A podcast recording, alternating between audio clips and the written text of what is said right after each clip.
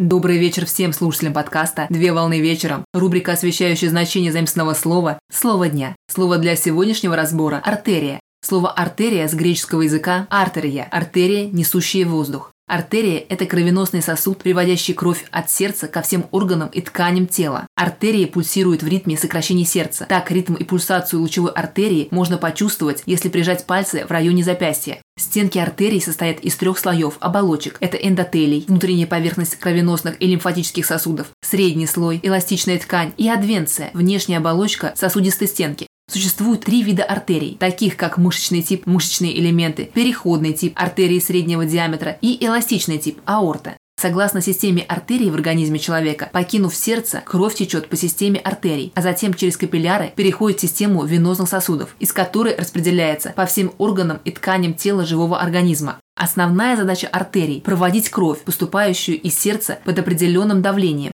Так различают два типа артериального значения крови это артериальная гипертензия, гипертония, повышенное артериальное давление человека, выше 140 на 90 мм ртутного столба, резкое повышение которого способствует возникновению инсульта или инфаркта миокарда. И артериальная гипотензия, гипотония, пониженное артериальное давление человека, ниже 100 на 60 мм ртутного столба. Резкое понижение давления называется коллапсом или шоком. А также оптимальным считается артериальное давление в пределах нормы от 110 на 70 до 130 на 85 5 мм ртутного столба. Так для каждого человека артериальная норма является индивидуальной. Для измерения артериального давления и частоты пульса используется медицинский прибор – тонометр, который применяется в домашних условиях или в медицинских учреждениях для контроля за изменениями показателей артериального давления. На сегодня все. Доброго завершения дня. Совмещай приятное с полезным.